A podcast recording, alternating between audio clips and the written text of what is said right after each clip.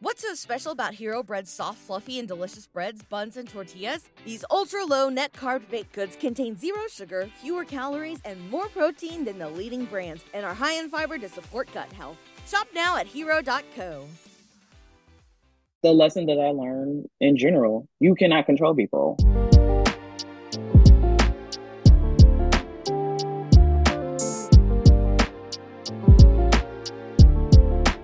Hello, and welcome slash welcome back to the Miseducate podcast. My name is Sarah Gathugu, host and owner of the Miseducate blog and now podcast. This podcast is centered on having open and honest conversations about the aspects of life we have been misinformed on. Whether that be relationships, religion, culture, you name it, I'm here to talk about it.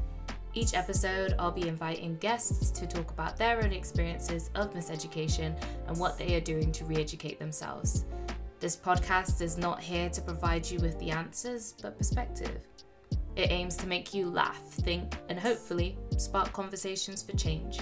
None of us have it right.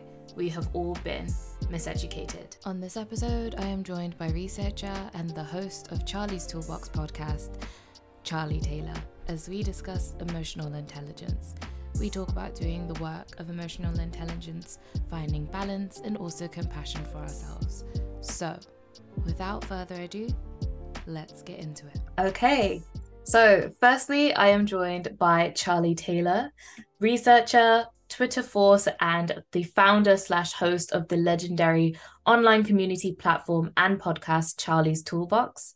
Charlie's Toolbox, as I said, is an online community that helps women develop an emotional toolset to become their best selves. Charlie's Toolbox to- talks about feminism, mental health, dating, careers, and famously decentering men and de- and centering yourself. So, with all that said, welcome Charlie to the podcast. I am honestly so happy and so excited and so honored to be speaking with you today. Um, can we just start by checking in and how are you feeling today? How are you feeling right now? All right. Well, thank you so much for such a great bio. I appreciate that. Right now, I am feeling, I'm not, I think I'm at a seven.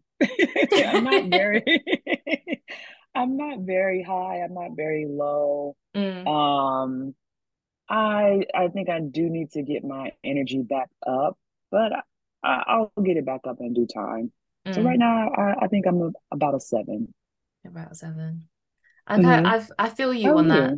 I yeah. I feel you on that that seven because I'm just kind of like I've done a few things here and there. It's been a good day, but like there's still kind of room for improvement. It just feels kind of mm-hmm. like a like a good steady balance Monday and just kind of like, yeah. Right, right, right. You know? Nothing too special, nothing yeah. too bad or sad or anything like that. Yeah. Just, I'm here. I'm here. Yeah, maybe it's like the midweek like hump. Like it's just kind of like, okay, yeah. it's middle of the week. Let's let's just keep going. Yeah, I think so. Plus, like yeah. um, Monday and Tuesday was pretty busy with work, so mm. I'm just mm. kind of coming down off that high, mm. and I'm just like, I'm glad I had those moments to myself. So that's pretty good. Yeah, just like a moment where you can just like kind of reflect a little bit and just be like, mm-hmm. I know. I'm good. like, okay, y'all gave me a lot, but I'm okay with that. Yeah. Um, before we go into kind of like the main section of the interview, I did want to start by asking what inspired Charlie's Toolbox. I mean, I've heard things here and there from things that you mm-hmm. said in your podcast, but I kind of wanted to hear from yourself, like what is what inspired you to start an online community for women? Oh, well, initially I was just on Twitter and I just used Twitter as a venting place. I was just venting about, you know, what was going on with my life, um, how I was experiencing dating, the lessons that I was learning, and then I realized that it was catching on. Um, a lot of women were relating to the things I had to say. They were very interested in my point of view. And I also kind of was at a point where I kind of was at the opposite. Well, I was over the hump of dating and I was decentering men already. Mm-hmm. And I was seeing a lot of content and a lot of tweets from women who were like desperately seeking to be chosen and desperately seeking to um, attract the man that they want or just attract any man. And I realized like, and, and then I was hearing about the result of that, and the result was disastrous. Uh, you know, people were losing money, they were getting their cars stolen, getting things in their house stolen. It was just like really, really terrible things. Mm. And I was just when I when I read it and I kind of internalized everything that I was seeing, I was kind of fed up and I didn't want to see that anymore. Mm. So I just wrote this mini guide um, about my point of view, about why it's important to decenter men, um, why you shouldn't have them on your on a pedestal or as a goal, because that's not a goal. That's just a person um, who you're partnering with. A goal is like I want to get my degree, or, you know, I want yeah. to you know, uh, have a promotion in my career. Those are goals. Mm. Having a man is not a goal because there's really no set path to get it. And once you get it, you're not guaranteed a, a real win anyway. So mm. I wrote um, a mini guide and it caught on. It caught on. A lot of people purchased it. A lot of people were uh, responding to me saying how much it changed their lives, how much it inspired them and motivated them to change their path. Uh, the things like the amount of responses I had, like uh, some people were telling me they started their business, they moved to a different spot because you know they want to have a life that a, another life, a new life.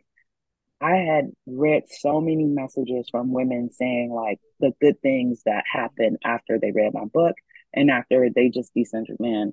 And I just kept going because I think when I know that my point of view is valuable and it's one of those point of views that oftentimes I'm talking to myself. Mm. I'm talking to my younger self and I'm outlining things that I wish I would have known. Um, things that our parents, our moms, our grandmothers, they may be embarrassed to say mm-hmm. and lessons that they don't want you to hear because they want you to see them in a specific light. Mm-hmm. So I write from that point of view of, well, I'm not really embarrassed about the things that I've gone through. So here are the lessons that I learned. And hopefully you can bypass a lot of these aches that I've experienced or my friends have experienced or my mother and grandmothers have experienced. And you can have a life as an adult that's not so heavy, mm. that's not so weighted with pain that is specifically caused by men. That is that is very that is a lot actually. I'm just realizing I'm really taking it in as you're talking about it and I'm like, wow. It's almost a a combination of kind of like um i'm not gatekeeping this information that life has taught me um mm-hmm. you don't have to struggle as well to also go through it it's mm-hmm. also this kind of like beautiful kind of love letter to your younger self where it's like hey hey younger charlie here's all the things like here is the advice and the wisdom that i'm passing down to you which is still you at the same time simultaneously mm-hmm. um mm-hmm so it's it's really it's a beautiful like combination of just like hey i've got all this information i'm not gatekeeping none of this yeah. um i think it's also important what you touched upon of like especially within the black community or well i know when i was growing up it was very much like we don't talk about we don't air out our dirty laundry for everybody mm-hmm. and i think that is a running theme in the work and the content that you put out there is it's the very authentic it's very like um it's not sugar coated. Sometimes I read mm. some of mm. the things that you tweet and I'm like, oh, I wouldn't have said it like that, but you're right. You're so right. And it's it's very it's very authentic. Like I watched the um your recent video on um YouTube about like COVID depression and kind of like finding your best self and how you mm-hmm. you continuously reiterate through the beginning and throughout the whole thing like i'm a human i don't have all these things together yes i'm giving you advice but also i too have things that like I'm going through as well. So mm-hmm. don't hold me to a pedestal, don't hold me to a higher standard. Like I'm I'm just as human and I'm just as flawed as the rest of you, but I think we can still learn from each other. And yeah, yeah I think that that's really a beautiful thing you do with Charlie's toolbox. Um yeah. And I guess um in saying that, in knowing that I mean, I I'm always unbiased. I will no, I'm not unbiased. I am definitely biased in saying this because you're definitely one of the black women out there, especially within the podcast sphere, that definitely influences me and inspires me. And especially with having like worked with you for a short time as well, I've also been like, damn, this woman is amazing. I love everything that she does. Um appreciate but that. in inspiring other people, other black women around the world, um and inspiring others to live an untraditional and I would say unconventional lifestyle that is decentering men, that is centering yourself, that is saying, hey, focus on you. What are your goals? What are your aspirations? Who inspires you? Who inspires me? Um, that's a good question. I think I'm inspired by everyone. Mm. Um. I think I'm inspired by the community that I created. Um, I think, yeah, like I I don't have one person. I think I just take inspiration and pieces from everyone mm. and just kind of collect them along the way. Mm. So there's a lot of wisdom that the Charlie's Toolbox community have.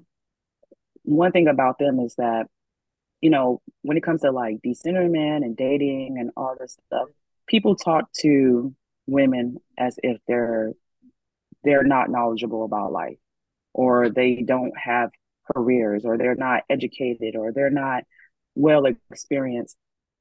And the women i'm talking to they're like amazing.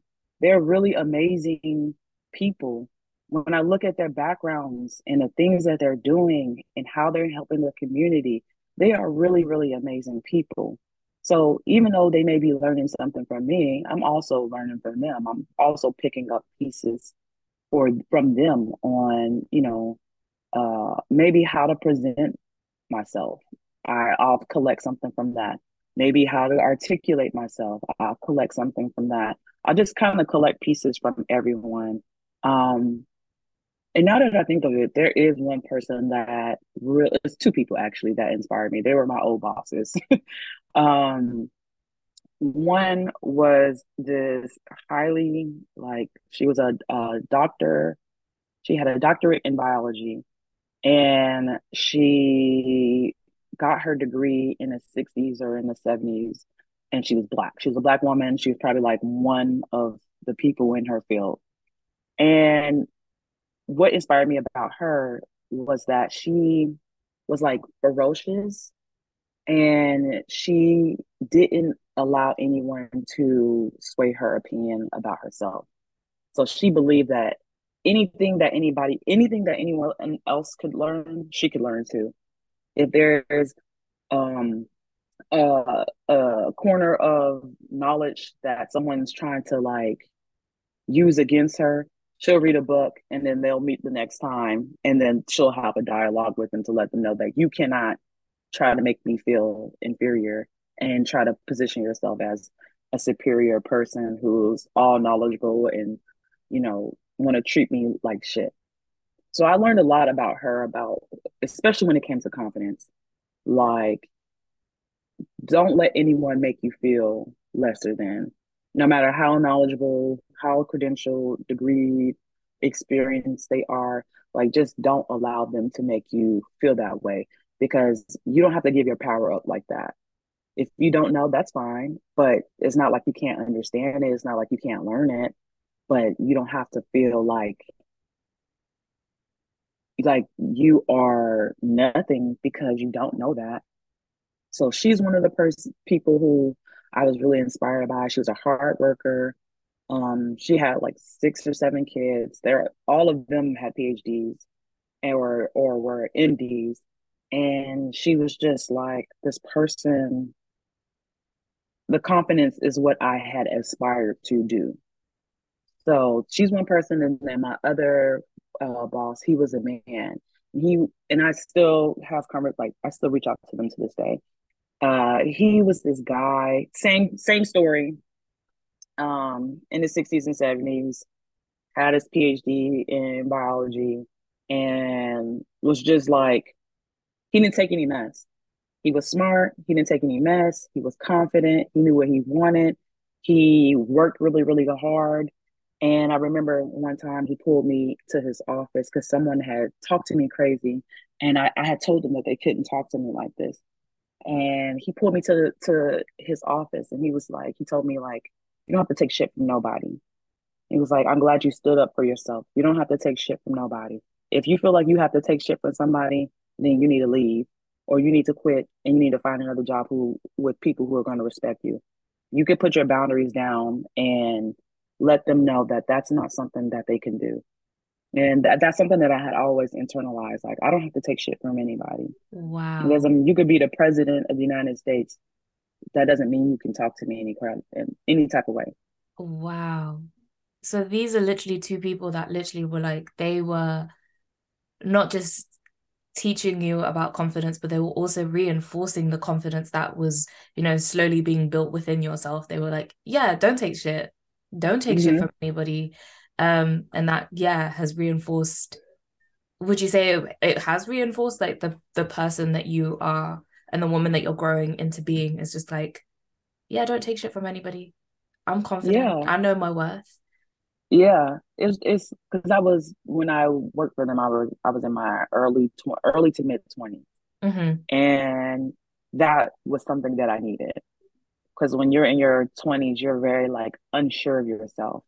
You even though you're you are confident, you feel good about yourself. You're just unsure of like what this image is. Who are you as an adult? Mm. How are you going to be in the world? Mm. And a lot of those questions can make you question yourself and make you feel like, well, you know, you can have that that silent noise, that that conversation in the back of your mind that's like, well, maybe you aren't who you think you are. Mm. Maybe, you know, the goals that you have, maybe you can't get it.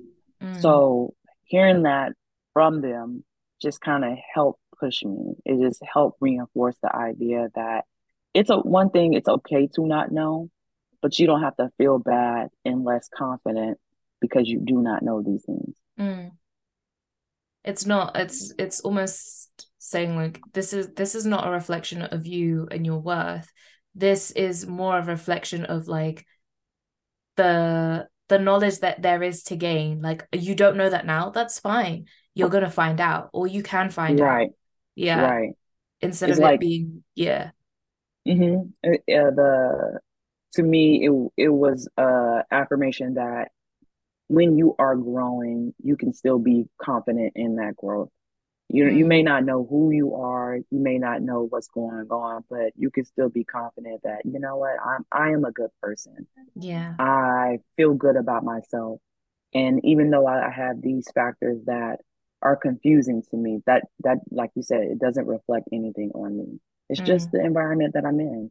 So mm. i will be okay that's that is beautiful. That is really beautiful.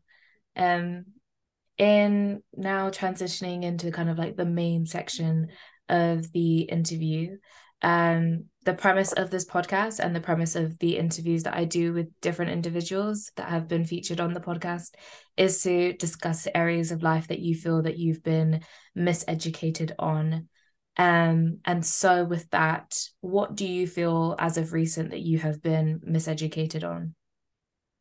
Um, so I the the thing that I've been miseducated on was emotional intelligence or just kind of understanding people.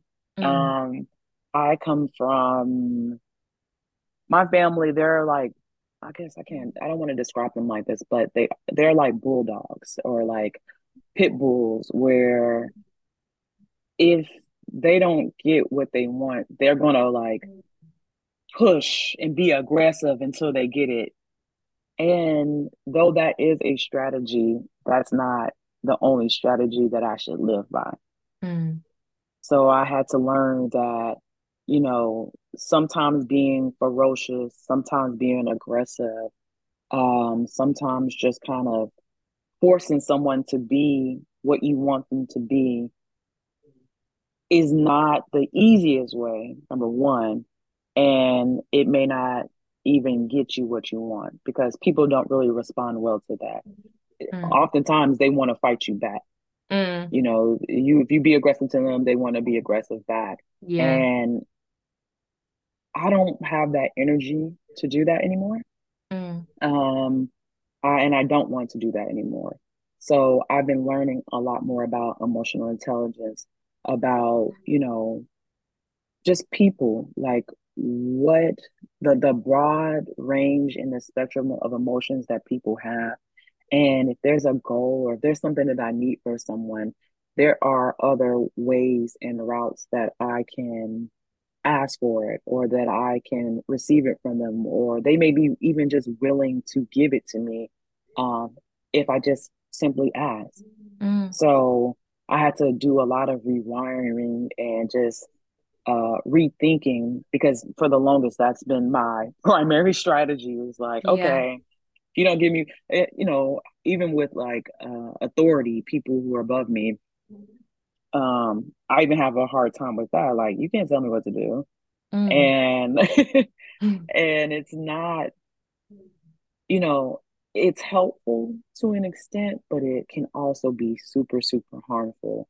because mm. in my life I've experienced a lot of battles and you don't always have to you don't always have to and you shouldn't always walk through life with armor on mm. it, it kind of it stops you from being vulnerable it stops you from connecting with people and you don't know what you could have learned from these people who you try to be aggressive with or bogart your way into their life or may force them to be something that you wanted them to be or you know whatever it is that you did um that may be like an aggressive route.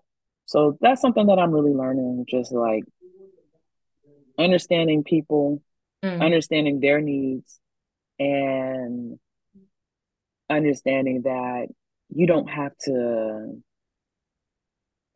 push in order to get the things you want. You can also ask. You can also, you know, be reciprocal. You can also be nice and kind, and maybe people will just do it for you just because of that. Mm. So, um, and it's not in a manipulative way. It was just like in a human interaction way. We all mm. always kind of wanting uh, wanting something from somebody. Mm. There's a lot that you said that I'm like, oh, I'm gonna have to come back to this on certain things. Um, mm-hmm. but before that, um, it would be great to, in your own words, um, talking about emotional intelligence. Um, how do you how do you define it? How what is emotional intelligence, and more specifically, what is it to you? I think for me, it's just for me, it's me managing my emotions and it's me yeah it's me managing my emotions it's me understanding other people's emotions and it's me understanding that there are other strategies beyond what i've learned from my parents that makes sense. Yeah it does. It does. Um in talking about your your parents and your family and from what we briefly discussed in our briefing before where did where did this kind of like this defense um on the attack approach to connecting with people um communicating mm-hmm. with people where did it where did it come from i think well i know it's from just their how they grew up society you know, these are people coming, growing up in the 60s and the 70s, and their parents don't have the tools that we have now. So they they grew up in the it's my way or you get the fuck out. Mm. you know? Yeah. And that's how a lot of people grew up. And, and and I know my parents aren't special in that way, but oftentimes when you grow up in that way, that's how you interact in the world. Mm. You know, it's my way or you get out the way or I'm I'm going to walk over you or I'm going to do these things. And honestly, is how they survive. If they didn't have those things, they would not be able to survive in this world. So mm. I understand the want and the need to keep it. Um, but I think where they left off and I can pick up is that I can expand upon that. Mm. You can you can add like nuance and depth to it. Mm-hmm. Mm. Like I can use that, but I can also use this and mm. this, and I can manage my emotions. So I can, you know, uh, not allow people to get me irate, you know, or mm. I can internalize what they're saying and just be like, oh, okay, that's you projecting. That has nothing to do with me. So I'm not going to even respond to that. There, there are other ways. Mm. So, um, while I understand how they grew up and why it's there, um, I think it's my job to just go further than that. Mm. Is there a particular lesson while you were growing up that was constantly maybe reiterated in the home? Is there something that your parents or even your grandparents, aunties, uncles, family members would say that was kind of that would kind of encapsulate this? This is why we are kind of always on the defense. Um, I don't think there was anything they said. I think it was more their actions. Mm. Um, yeah, it, it was their actions, and then you know, when you are children, you just pick up on it. Mm. And I picked up on it, and I went through my twenties with that. And I just I don't want to do the battle anymore. I think there are easier routes to do things. Mm. What what kind of actions, if you don't mind me asking? Um, I think so. For example, my my mom was a person who didn't like authority either. So, so uh, my, and I, you know, I have to say my dad too. They're they're both people who didn't like authority. So you you could not talk to them any kind of any kind of way. You couldn't treat them any kind of way, which is good. Which is mm. actually good. Um, you even at work, you know, my mom would not. She wouldn't bow down to anyone, and if you didn't like it, suffer.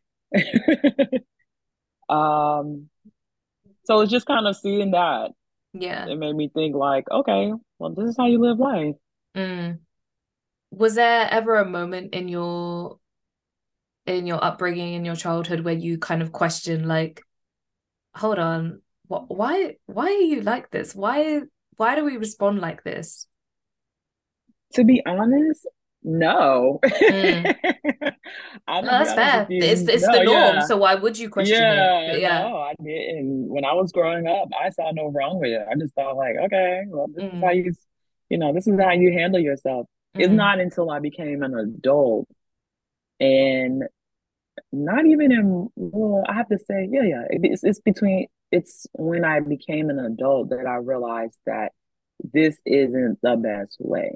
Mm. You know, I kept having issues, not with the two bosses that I, two managers that I, um, that you previously about. spoke yeah, about. Yeah, yeah. But I would have often have bumped my head with managers because I really don't like authority. I don't like people telling me what to do. Mm. I, I know, and that's like, how can you live this world? I know, I know, it's a struggle. um, I would bump my head with them. I would bump my head with like classmates. Um, not necessarily friends because I the friends I chose were kind of similar to me and mm. we I don't know I have a when it comes to friendships I have more of a softer touch than I do with any other relationship mm. outside of like parents and family and stuff like that um, and yeah, that's when I realized that, oh, this is not how everybody does things. Mm. That's that's exactly when I realized, that, oh, okay, there are there are other ways. You know, I would yeah. see children with their parents, or like even in college, I would see my friends with their parents. I'm like, oh, this is a different dynamic. I thought everybody like worked. thought everyone was work. fighting. Like, what's yeah, going on? like arguing and just like, well, I gotta have to. I have to have my point of view made. You know. Yeah. Um. but no, that that's not it. so yeah, it it took me being an adult to realize like, oh, this is not the best route. I mean, mm. it's helpful in some situations, but not all. Mm. And how was it in in romantic relationships, if you don't mind me asking? Because you said in you know uh, people that had positions of authority, so bosses, managers, mm-hmm. people like that, even people in class um not with friends because they get a softer side to you. And also they also have a similar um they have a, a more a similar upbringing or a similar style of communicating. So they mm-hmm. understood mm-hmm. where you were coming from. So they were obviously like no she's not doing anything wrong. What are you talking about? She's yeah, fine. Exactly. she's fine. Which i completely get because i'm also thinking about my friends and some of the things that they do. I'm like there's nothing wrong with that. There is absolutely right. nothing wrong. What are you talking about um, right. And your friend's not gonna tell you anything's wrong anyway. They love yeah, you. So. Yeah. so in like I can understand from like the authority and the classmates and these people that are within they're within um proximity, but they don't really know you know you. Mm-hmm, so mm-hmm. how was that in in romantic relationships? How was this kind of like I am I will I'm ready to fight, I'm ready to argue. Um how was mm-hmm. that reciprocated in in dating and romantic relationships? I think it also showed up in the same way. Um and to be transparent, I was the type of person that like, okay, I'm dating you, but I want you to be what I want you to be. Mm-hmm. And that mm-hmm. doesn't work. Mm-hmm. That doesn't work. Um that and that ended up in a lot of like arguing and me trying to be controlling and um you know just trying to mold someone into what I want them to be. That that's unfair to them and that's unfair to me too because I'm doing work that I actually don't need to be doing. Mm. so it showed up it showed up in the same way and it also it showed up in the same way but it also I didn't think there was a problem because this is how we communicate right Mm-hmm. yeah. So this is um, what you um, know. Yeah, this is what I know. This is what I know. So it took actually, yeah, and I'll credit my romantic relationships. It took my romantic relationships showing me that this is not a this is not how people communicate. Mm. Um, especially people who like you or love you, that's just not how they communicate. Mm. Um, you know how and I say this, and I said this in a video uh, previously, and I felt bad, but it was true. I said, there's always a story of like the man manipulating the girl, and you know, the girl is changing herself for the man, and da da da da. I said, "Oh man, I'm the opposite. I'm the person who did that." I'm the person who did that. I'm the person who, you know, tried to force someone to be what I needed them to be. Mm. And that's not a good thing. It's not a good thing, but it's funny to think about in hindsight.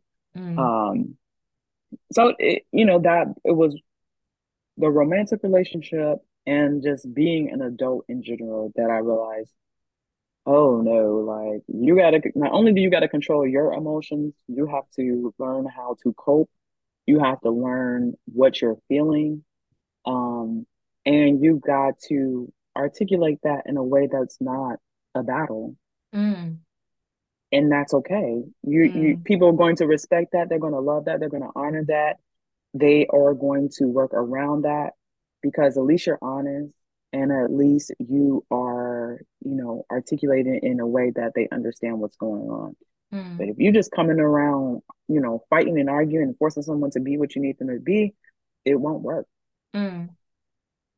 From from what you're saying and and from yeah, from what you've said so far as well, what I'm picking up on a lot is and and please do correct me if I'm wrong, but this kind of like mm-hmm. there's a sense of like control and kind of like trying to almost um twist the other person's arm a little bit but mm-hmm. it's all there seems to be like an intention of doing these things um standing up for yourself in a way that you want to be understood in the way that you want people to understand you it's like you want to mm-hmm. control the perception of yourself mm-hmm.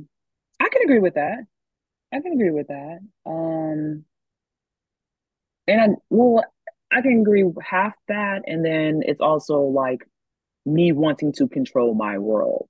Mm, Um, you know, I want to live in the world that I want. mm. And It's my it, world. You're just living in it. Yeah, yeah, yeah. It's like that's possible. You need willing participants. You don't need someone who doesn't want to be that. Mm, So it, it does that make sense? Like you need yeah. people who are already on the same wavelength as you because they're Mm, sign up for it. And y'all can live happily and enjoy each other's company because you guys are on the same path. Y'all enjoying what mm, y'all doing. But you can't be on this plane and then someone else is on another plane and, and they come into your world and you try to force them to be what you need them to be. That's unfair. That's unfair to them. mm. That's unfair to yourself. So um yeah, So it's also, so it's it's kind of part 50 50. it's Yeah. 50-50 it's 50-50 hmm and it's also as you were saying kind of like it's also a battle of like fighting for your morals and your values and hmm hmm would you say that you've kind of slowly started to learn like not everybody is gonna think that the way I do and they're not gonna value the things that I value so I've got to let them go instead of trying to fight them and find more people that are like-minded like me Exactly. That's mm. exactly it. Um, like, you know, you grow up in the world, you think everyone thinks like you. Mm. and then you're And then you, sadly mistaken. Right, you humbled real you quick.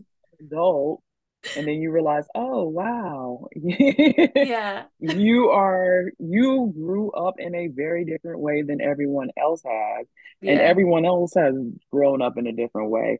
So we're Mm, all, you know, we all have our own set of beliefs, and you just have to find the people who have similar ones. They don't have to have the same exact ones, but um, similar similar ones do help. mm, It stops the battle. yeah, it really does.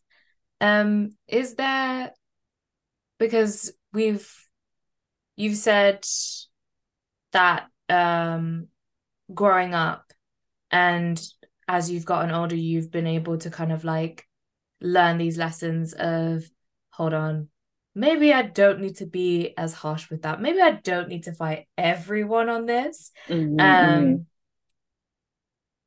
and you've also credited romantic relationships as well. But can you think of a specific light bulb, or maybe what would be more appropriate for this would be like a oh shit moment when you realize, hey, I- I've got some work to do on this. Like maybe I could be a little bit better in this area of emotional intelligence. Is there a specific moment that you can think of? Yeah, I think it was a romantic relationship. It was a ex of mine, and we had had this relationship that was, it was cool. It was like I enjoyed it at times, but a lot of the times I hated it. I Mm, didn't, I didn't like being in the relationship, and I thought initially it was because like I don't like being in relationships. mm, Um, but I realized like, oh no, actually I do relate well with people. I do like relationships because I have great friends. I love them. We've been in like we lived in different states. We've been near each other, we've been far from each other, and I still have these great relationships that are very, very strong. So it wasn't that. It was that um it was that this person that I was dating didn't have the values. The this person wasn't my type of person, mm, and it was a big light bulb after we broke up. After I broke up with him, I realized like, oh, okay. The reason why I'm arguing all the time is because I don't like this person, and I'm trying to force them to be what I want them to be.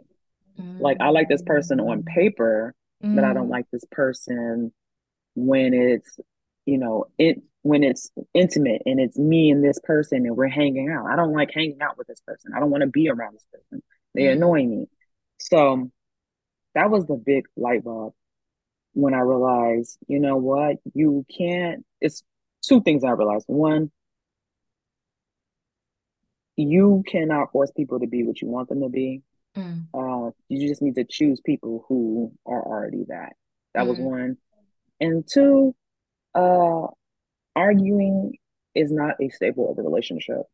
Like that's just not, and that's something that I learned as a child. Like arguing was a a staple in the relationship, whether it's mom, child, dad, child, mom, dad. It was all it was kind of always like a argumentative. Mm. And that was my light bulb moment. Like, oh no, there's actually people who are in romantic relationships and they don't have this. Mm.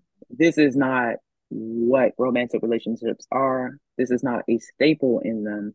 This is actually dysfunction. Mm. Um, and that was my light light bulb moment. And I and I realized like, you know what? I'm never, ever, ever going to do that again. Mm. I am gonna, you know, of course be vulnerable, but I'm gonna always What's so special about Hero Bread's soft, fluffy, and delicious breads, buns, and tortillas? Hero Bread serves up 0 to 1 grams of net carbs, 5 to 11 grams of protein, and high fiber in every delicious serving. Made with natural ingredients, Hero Bread supports gut health, promotes weight management, and helps maintain blood sugar. Hero also drops other limited edition ultra low net carb goodies like rich, flaky croissants and buttery brioche slider rolls. Head to hero.co to shop today. Everybody in your crew identifies as either Big Mac Burger, McNuggets, or McCrispy Sandwich. But you're the filet fish Sandwich all day. That crispy fish, that savory tartar sauce, that melty cheese, that pillowy bun. Yeah, you get it. Every time. And if you love the Filet-O-Fish, right now you can catch two of the classics you love for just $6. Limited time only. Price and participation may vary. Cannot be combined with any other offer. Single item at regular price. Ba da ba ba ba. make sure that I'm choosing my type of people. Yeah. Finding, yeah, finding those people that have those similar morals. So it makes it Mhm. easier on you in the Mhm. relationship. Because there there are going to be fights, there are going to be arguments, but it doesn't need to be on those like those principal things of those values and those things that you hold dear. It shouldn't be it shouldn't Mhm. be that. Um, in this kind of this moment, starting your journey of learning, uh, of gaining more knowledge on emotional intelligence, what did it look like to begin with, and how how did it feel at first to be like, hey, you got to work on yourself. Nobody else is the problem here. We got to look at ourselves here. Like, what did the journey initially look like? It looked like, well, initially, it, so I am a researcher. Uh, back in the day, I was actually on the process of getting my PhD. I realized that I didn't like that, so I just quit the program. So, you know, I still have those habits of like research first. So I went on like Psychology Today and just start reading like articles from um, different therapists and different uh, researchers about, you know, what I was going through just to help me understand the, to help me understand it. Mm, And then once I realized, like, you know, I have an, an understanding of what I'm going through, I went to a therapist to talk it out and figure out like what the better, what are the better ways of coping, mm, um, how to be myself and not necessarily like, yeah, how to be myself, how to not argue and how to choose the people who I want in my life. And it was just a combination of just researching on my own and therapy. And those Mm. two things really helped me a lot because I got I got the tools from therapy because you can research as much as you want and you probably can discover tools. Uh, but sometimes it's better just to have someone who's credentialed and knowledgeable who can just be like, mm, no, that's Yeah. not it. Because you can prescribe yourself but be hella biased. Like, oh no, nothing's wrong with me, so I'm okay, you know? I'm not the problem. Everyone else is. Yeah. So I needed a third party, an objective person who don't know me, who don't know my history, who come in and say, you know what? No, that wasn't right. Mm. And and what do what kind of skills uh, or what kind of tools were they instead of your first point of call being like, okay, I'm gonna fight with this person today. um, instead of it being that first point of call, what are the coping the coping mechanisms, the coping skills now when you find yourself in a situation where you're like, I could fight them, but I'm choosing not to because I don't have to anymore. Right. I think really the first skill was just identifying the mo- emotion. Mm. Like, you know, not you, how can I say this? Uh, not everything is anger. Mm. Some things are discomfort, but it feels like anger. Mm. Uh, or like, so I, it was differentiating like what the things that I was actually feeling, kind of putting a label on that. And mm. then realizing the next step like oh this might this might be projection this might be actually a trigger um, and it may not even be anything wrong with the person or what they're saying it may be something that's like trigger from my past or you know what you can you can calm yourself down you can relax and you can say hey that really hurt my feelings um I, is there another way I, I don't want us to like have a relationship like that. So I think like for a boundary for me, that's not something that you can say. Like it was just give it was arming me with the tools and the phrases of things to say. Mm. And those are the things that I learned, like identifying the emotion and the tools and the skill set of like what to say, how to phrase it, what things to do to get the proper response that you actually really want. Mm. You know, and a lot of times that was just being vulnerable, to be honest. Mm. That was sorry, there was something that you said that literally I was like, I think my brain was like, we have to like system reboot, do that again. What? Mm-hmm. Did I mm-hmm. just hear that correctly? Um, but you said like sometimes it it feels like anger, but really it's just discomfort. Mm-hmm. And I mm-hmm. think that something that you've definitely highlighted in saying all that is that sometimes the the I would say the importance of identifying how we really and truly feel. Um mm-hmm. because I think that sometimes it's you're like, oh, I'm getting hot and I'm getting mad at this other person. Oh, okay, I'm angry. So I'm gonna mm-hmm. act on that anger. Um, but really it's like, no, no, no, no. You're the physical response yes is that you're hot and your palms are sweaty and you mm-hmm. do feel mad at this person but it's actually not anger it's discomfort this person mm-hmm. has said something or done something that has made you feel discomfort and then you've gone mm-hmm. on to even the importance of identity because it's like is it specifically this person or is it mm-hmm. something that has reminded you of a response that has come from your past Mm-hmm. Is it really their fault or is it something within right. you that it just oh that really haha wow that was right that is powerful because it's it's so true because I think sometimes that we think oh I'm smiling I'm happy oh they they're crying mm-hmm. they're sad but it's like right the complexity and the nuances of the um, human the emotions. very human emotions yeah. that we feel it's mm-hmm. so much deeper than just a happy face and a sad face like there's right. so, there's layers of personal history of mm-hmm. the different things the environments that we're in the culture that we're brought up in as well of how yep. we express ourselves and express these emotions that we feel there's so much layered to that so i can understand why you can't just do the research you can't just read an article here and there you also need you know somebody like a therapist who can make it tailored specifically to your experience and also can hold mm-hmm. you accountable and has mm-hmm. the skills down. It's just yeah, that really that was a moment where I was like, oh, I gotta evaluate some things. look, look, when I learned that too, I was like, oh, okay, mm. because like the big what the why that was such a like uh, light bulb moment for me was because you know sometimes when you grow up in and, I, and I'll say this a volatile household, everything is labeled good or bad, right? Mm. It's good or bad. You're you're happy, you're sad, you you're joyful, you're angry, and stuff like that. Mm. And that does a disservice on learning like what you're actually feeling, you know. So learning that tool, when she, uh, my therapist gave me an emotions wheel, and it just kind of expands on like okay you feel sad but like what is that what is that feeling actually and it goes a step further of all all of these labels of what sad is. Are you melancholy? Are you discomfort? Is it discomfort? Is it blah blah blah blah blah blah?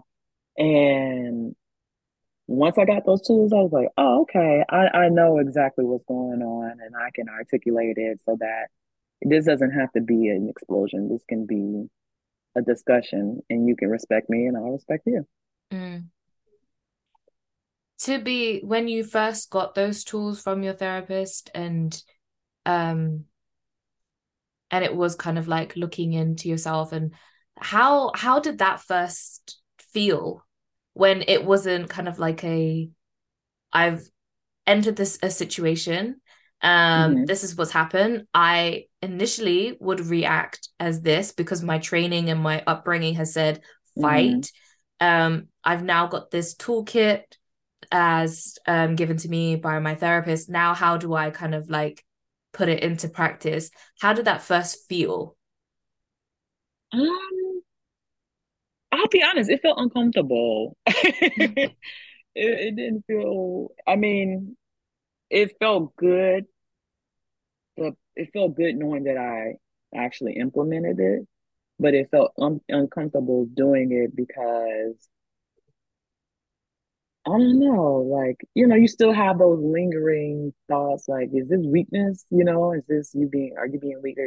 You know, you're not saying anything. Is that You could just go off on them and just, and that'll be that. Mm. Um, but it, it was uncomfortable initially and it was also uncomfortable because like i am i'm a high achiever so when someone say this is how you do something to get better like i'm gonna go all the way mm. you're like i'm gonna commit i'm gonna commit right i'm gonna commit at 100% and sometimes that is like you are overcorrecting to the point that you are you are also creating another problem. Mm. So it was finding a balance too.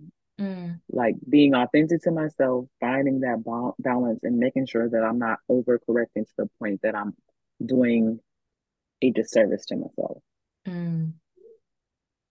And and how did you move from discomfort to may, allowing yourself to be, feel more comfortable finding these alternative ways of communicating how you feel with other people and looking to understand other people how did you move past that discomfort are you past the discomfort mm-hmm. i think i'm past it i just had to keep on doing it beyond to be honest just you know mm. living that's how i had to live some more and mm. you know, do some more things. And, uh, you know, there's always going to be something where you need to use these tools. So that's what I would do. I just use those tools. And then I realized, oh, this is a lot easier. Mm. yeah. it's a lot easier. I don't have the, the, you know, when you're anxious or you're fighting, that comes with a lot of energy and mm. nerves mm. and things like that. I, I was able to keep that you know, I was able to keep some of the energy that I was expelling with battling. Mm. So it, it, felt after I realized the benefits of that, uh, I just kept going and it felt, you know, normal at, at that point. Yeah.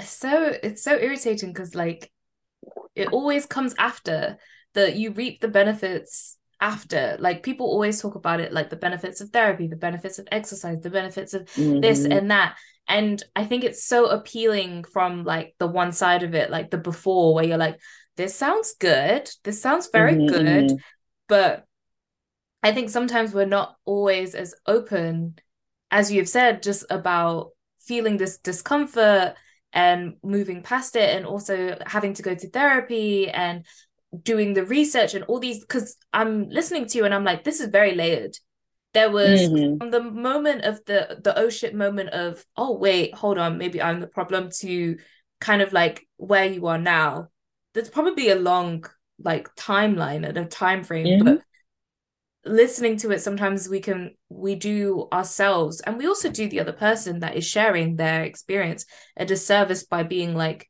yes it's a quick fix i can immediately get there and Yeah, I have to do any work, but it's about, you know, it's patience, it's being patient with yourself and Yeah, experiencing that discomfort as well. it's Um, compassion, it's grace. mm, And then you realize that the the compassion, the grace, the patience that you extend to yourself, you can extend to others. mm, So it's just like, yeah, it's it's it is a lot of work. I will say that it is a lot of work, but it is worth it. mm, It is worth it because you don't want to, you do not want to. Well, I know for me, and this may not be for everybody, but for me, I don't want to. I didn't want to keep being in that space. And I, mm, I realized how taxing it was. So it's like whatever I got to do to get out of that, I'm I'm gonna do that. And it mm, was a long road. It wasn't an easy fix, but you know, I did it, and I'm still processing. I'm still going through it. I'm still, you know, growing and evolving because with age comes new challenges and mm. you know new things that you have to address for yourself. So, but the the good thing is that in this process, I have tools that are going to benefit me Yeah. and And others. yeah. And it, and as you said, it's worth it. You you are starting to reap the benefits of it. So it's it's definitely worth it. Um, Yeah.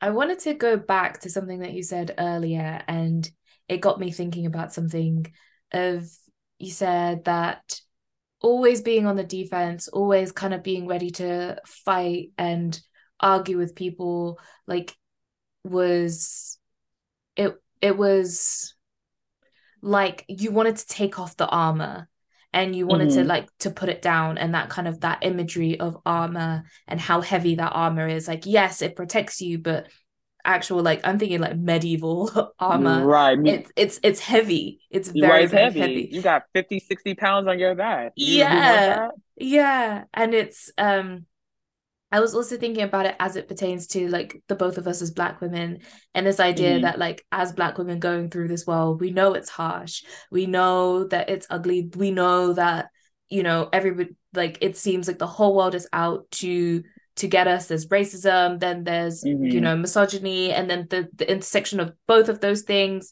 and having to do all that work just to move through this world, just to fight for our survival, fight for our safety. hmm And I guess I was trying to wanted to ask like how was it navigating that?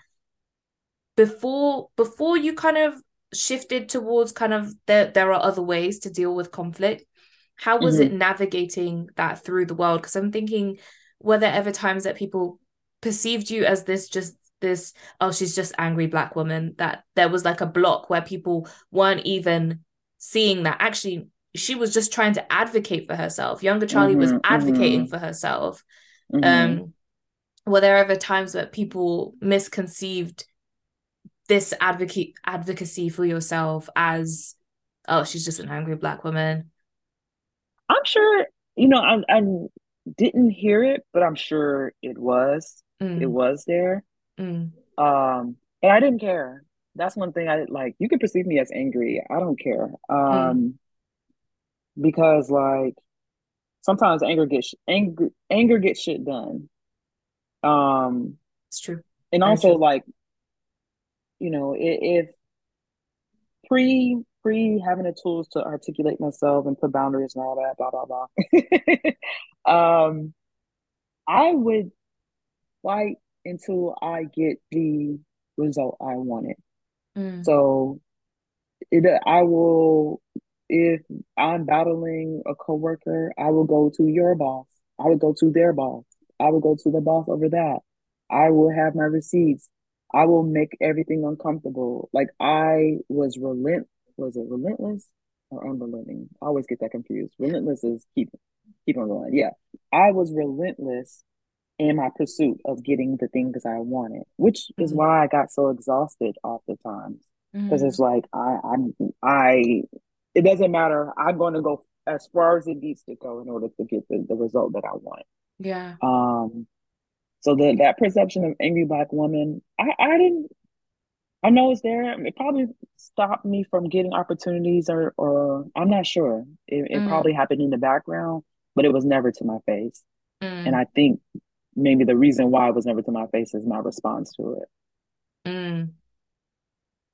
because you were like, "Hey, I'm I'm ready to fight, and I know what I want, yeah, yeah, and I know I'm gonna get it. So right, what's your problem?" right. Like if you want to bring a problem to your doorstep, I can do that, you know? Mm, mm. And in kind of like shifting back to kind of like where we were previously, just talking about like the toolbox and the toolkit to kind of like take off the armor, put things down, and I think you've you've reiterated through the course of this conversation this kind of like the how taxing it was on you and how Mm-hmm. like you've saved so much energy and I can hear and feel like the relief in just being like I can relax now Mhm. um how does it feel now like because i'm honestly thinking of like you know that whole soft life soft girl kind Mhm. of like thing that was going around social media i'm thinking Mhm. like what does this charlie look like now that she doesn't have to always be on the defense now is it a soft life or is it just as hard as it was before I think, hmm, I don't know if it's a soft life. I think, yeah, I don't know if it's soft, because I, I still have to do something. So, Mm, you know, uh, if it's something that's uncomfortable to me in whatever setting, I still have to articulate myself and say, hey, this is uncomfortable to me. Would you mind not doing that or something like that? mm, And the reaction can also be no. No, mm. I'm not gonna do what you want, so deal with it, you know? yeah Um, so I wouldn't say it's soft life. I just say that this is a less taxing way to get the same results that I want. mm, You know, you don't gotta go that hard to get the things you want. You actually can just have a, a conversation and and maybe things will go your way. yeah Or maybe, you know, maybe you guys can, you know, agree to disagree, but maybe you guys can meet in the middle. You know, mm, you just never know that. I think without the conversation, you don't know the opportunities. You don't know mm, the different pathways that could go. Because, you know, once you start talking, you start brainstorming, and then boom, you got a solution right in front of you. mm, Whereas if I would have been defensive, the response would have been defense back. That's and then there would be no solution. It'll be a mm, standstill because we're we're gonna just continue to battle each other. yeah So I don't I don't know if it's uh soft life, but I, I will say it's easier, I mm. guess. yeah, it's a little bit easier, yeah. Yeah, it's an easier Less life. taxing. Yeah, Yeah. less taxi. Um, and in these conversations with people, because as you said, you you're still you still have to have these conversations with people. You still have to communicate your your wants, needs, and desires to them, and your requests from them. And as you've rightly said, they can say no. Um, Mhm. what have you been learning about other people now? Um, the biggest thing I learned is that people actually do want to help you. Like Mm, you think you think like, oh no, no one. Oh, If you ask, if you put it out there, people will help help you. Or if they don't have the resources or they don't have the knowledge, they know someone who do, and they're mm, gonna put you in contact with them.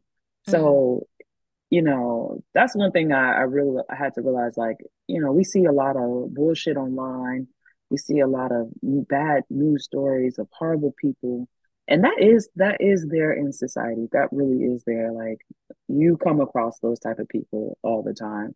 Mm, but a good majority of the time maybe 60 75 percent of the time you meet some really nice good people. You mm, you you meet some really kind people who want to see you succeed who want to help you.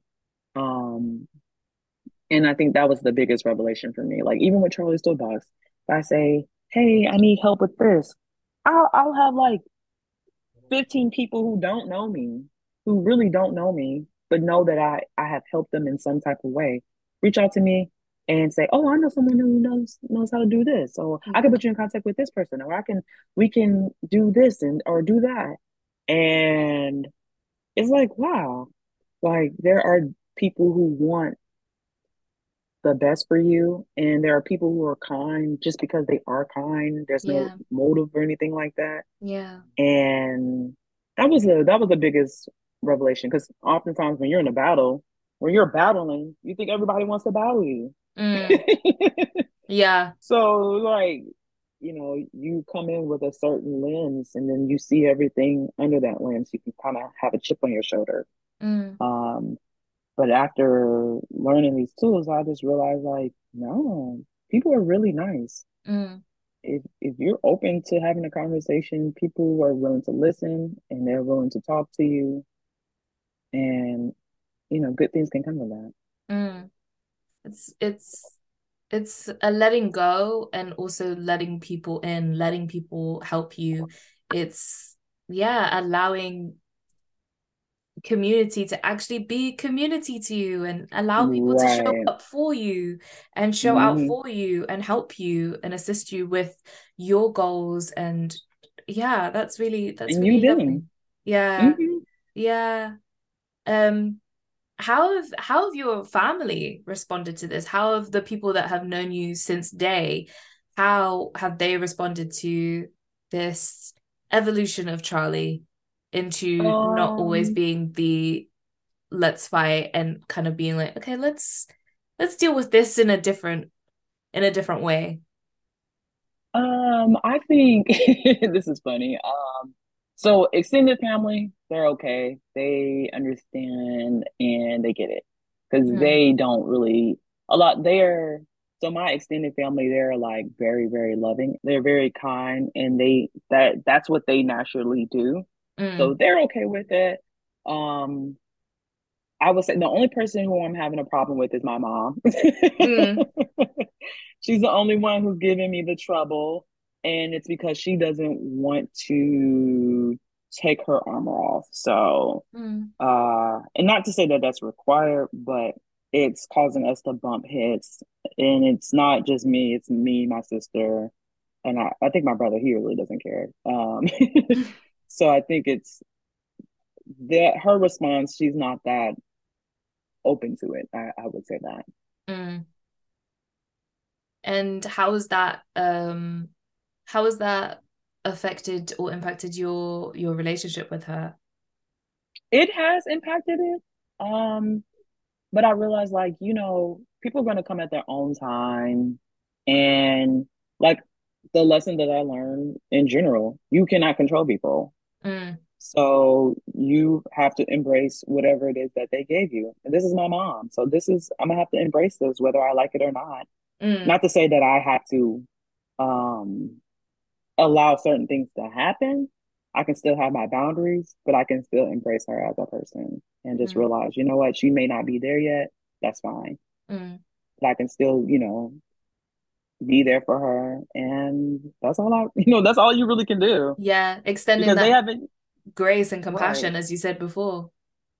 Right and it's like and another thing I had to look at her perspective. I've been living this way for a long time and you're asking me to change something into something else? Or you're asking me to you know develop these tools and these skill set sets that I've never experienced before Mm. I was uncomfortable about that, and I was in my twenties. I can mm. only imagine how uncomfortable it is with you know being older. Mm. So it, it is what it is. Yeah, and it's it's true because for her for for decades it's it's worked. Nobody said a thing. It's worked for her. It's gotten her this far. Right. And now all of a she sudden survived. somebody's yeah, and now somebody else is like, hey, actually, maybe you should change your right. way. You're like, oh, hold on. Right. Wait a minute. And it's your kid. It's yeah. your kid at that. You're like, you ain't never even experienced the life I have, so you don't know nothing, you know? Yeah, yeah, it's true. Um this is just like a, a throw out there question, just because I was listening to I don't know whether you know the Receipts podcast. The Receipts? Yeah, it's called it's called the Receipts podcast. They're three women from London. Um, okay, and they do a podcast. I highly recommend. I think you'd really enjoy it. Um, okay. But the episode that uh, aired today, they were talking about um, different types of relationships, and they said something quite interesting. And they said it seems that we don't give the same chances to um like our parents and our families in relation in our relationship with them as we do with like romantic partners so they were mm-hmm. giving the example of this guy could cheat on you so many different times and you'll still take him back but if something happens with your parents it's kind of like this i'm done i'm never talking to you again and it seems so mm-hmm. small and so minor and it just got me thinking when you were talking about your relationship with your mom because it's kind of like so i think sometimes especially being the child in that relationship um sometimes we're not as as gracious or as giving to our parents. We're like no no no you should know better. You're literally older mm-hmm. than me. You brought me into mm-hmm. this world. Why can why you don't not... you get it? Yeah. Yeah. Yeah i think you know and then there's another layer to that conversation too is um people are your their children so the parents their children are going through different stages of their healing. Mm. So they have the inner kid that they're working with, and that that person that is responding. And then mm. once they get past that inner kid, then they got the angry teenager, and mm. that person is is responding. So, you know, there's different levels of healing that their children are going through. So they may speak out from those different levels. Mm. And just like we have to give our parents grace. Our parents have to also give us grace because that is, unfortunately, that is a part of the healing process. Mm. The angry teenager who's talking to you may not want to talk to you for a little bit until they get over, not get over, but until they resolve the anger that they have for their parent. So mm. they may need to go no contact for a little bit until they are in a space where they can accept their parents as they are. Mm. Um, so it's like, yeah, and and yeah, and it's true. People do give romantic relationships a lot. I'm not one of them, but they I have seen a lot of people give romantic relationships a lot of chances. Um, yeah, that's all I gotta say to that. Yeah, yeah. Um, uh, I'm down to my last few questions, but um, as as you've said throughout the course of the conversation and also i think as like i i would say and i would believe as well is that like you being ready to defend yourself is actually not a bad thing. Um mm-hmm. and you even talking about in your healing journey and in seeking out therapy and building your toolbox there is that kind of oh now i'm overcorrecting for all the things. Now i have to be extra extra nice because i've been so defensive before. Mm-hmm, um mm-hmm how did you find that balance? How did you find the middle ground that works for you? Uh, trial and error. trial and error. I overcorrected myself, and then I was in a, a very uncomfortable situation that I did not want to be in. Mm. Um, and I realized, oh, you don't have to play nice. You can just be yourself and state your boundaries, and that can be it. You mm. know, you don't have to negotiate your boundaries. You don't have to. And, and and if someone crosses that boundaries, you can just be like, you know what, I I can distance myself because I told you my boundary. He crossed it. I don't think this is a safe relationship for me. So mm. it it took trial and error. Um, it took being in a, a relationship that I I was just kind of like, let me let me think inside and figure out what's being triggered with me instead of being like, oh, I actually don't want to be in this environment. Let me take myself out. Mm. Yeah, it's very much, yeah, it's very much like finding out what specifically works for you and what feels feels true for you. Mm-hmm.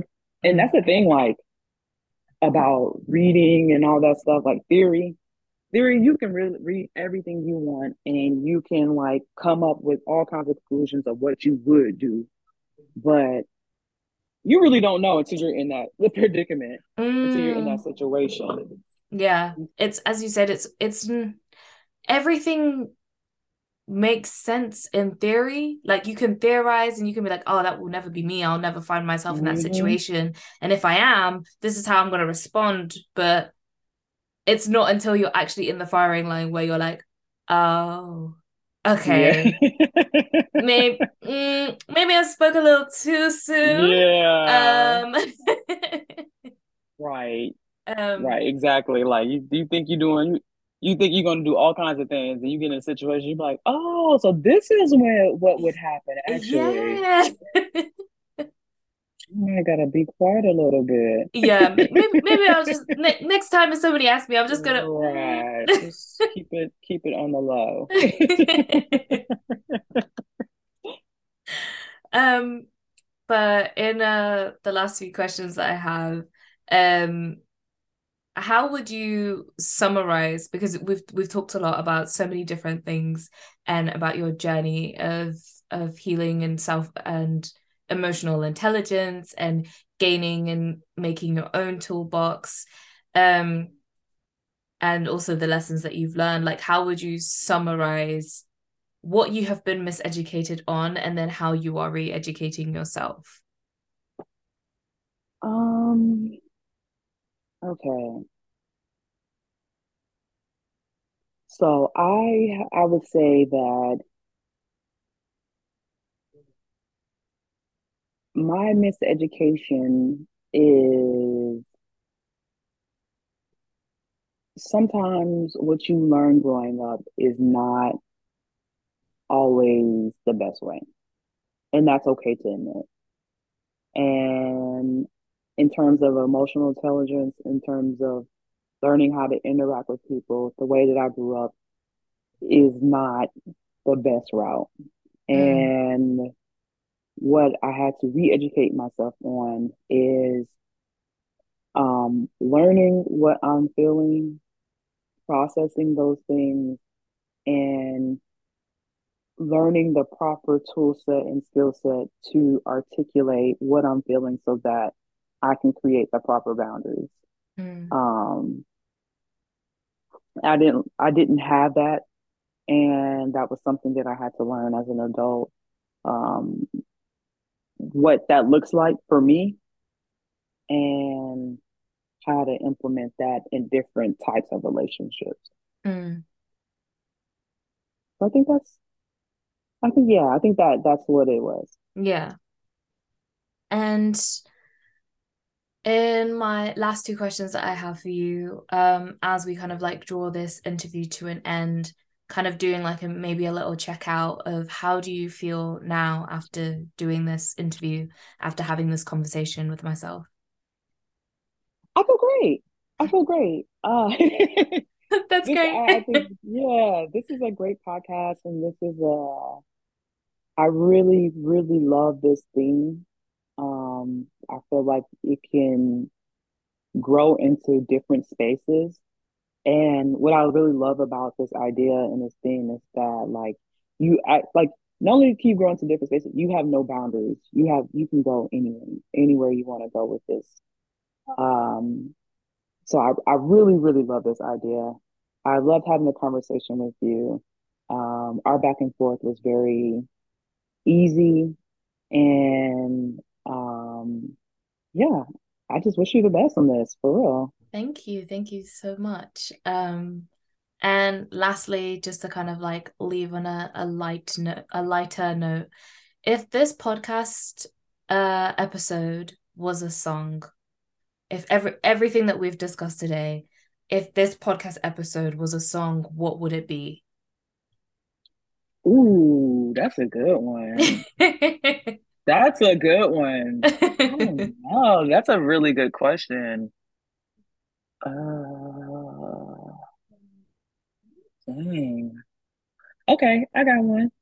Uh, Steve Lacy, Bad Habit. okay. yes. Yes, I see. I see where you're coming from with that song choice. Okay, okay, I got yeah. you. I got you. Yeah, exactly. Yeah, this is a bad habit. thank um, you so much. But yeah, thank you, Charlie. Thank you for being on this episode. Thank you for sharing your experiences, for being open, honest, and vulnerable with us. So thank you. I appreciate this. This was a wonderful experience. Thank you so much. You're welcome. Thank you, Charlie, once again for being on the show. It was amazing to have this discussion and conversation with you. And yeah, it was amazing just to be able to talk with you again. And you definitely gave me a lot to think about. I think in terms of my takeaway of this um, episode, um, I would say one is definitely about the focus of finding that of finding a good balance, something that is you know the happy medium. Um, there is a tendency while on your healing journey or while you know having this relationship with ourselves, there is a tendency while we're on this journey that um, that we must overcorrect ourselves, and I think it's really important to emphasize and just to simply say that, and also as Charlie says herself within the episode, it's all about trial and error. You've got to make room for mistakes and shortcomings and stumbling with compassion and grace and self love. It's not going to go all smoothly. And it's very interesting that I say that because right now I am like, everything is not going smoothly. But I've got to have compassion and grace and love for myself and just feel like, hey girl, it's gonna be okay. You're gonna be fine. Um, I'd also say that like one of the signs in when you research emotional intelligence, um, one of the signs of you know, emotional intelligence is the ability to let go, to accept, and to embrace change. And I think that kind of reiterates the point that I previously said about finding that balance and having, you know, compassion and, and grace and self love. Letting go is hard. Accepting things is hard. Embracing change is hard, especially when you're a perfectionist like me. Um, but you know, life is life is life. We have no idea what's going to happen. Um, and so I think it's an important, it's a hard point of finding balance and finding that compassion and grace and all that different stuff. But I definitely think those things come from letting go and accepting and embracing change. So, how are you improving your emotional intelligence? Let me know. And you can let me know by following Miseducate on social media. The information will be in the description box below. Additionally, so will the Miseducate blog, where you can now listen to these episodes along with a few additional notes from yours truly. And while you're there, don't forget to add your email to the subscription list so you don't miss out on new posts. And lastly, continue to watch, read, listen, educate, and then re educate yourselves. Make sure to rate, review on Apple Podcasts and Spotify, and share this podcast with a friend. And tune in next time for another discussion on the Miseducate podcast. Bye.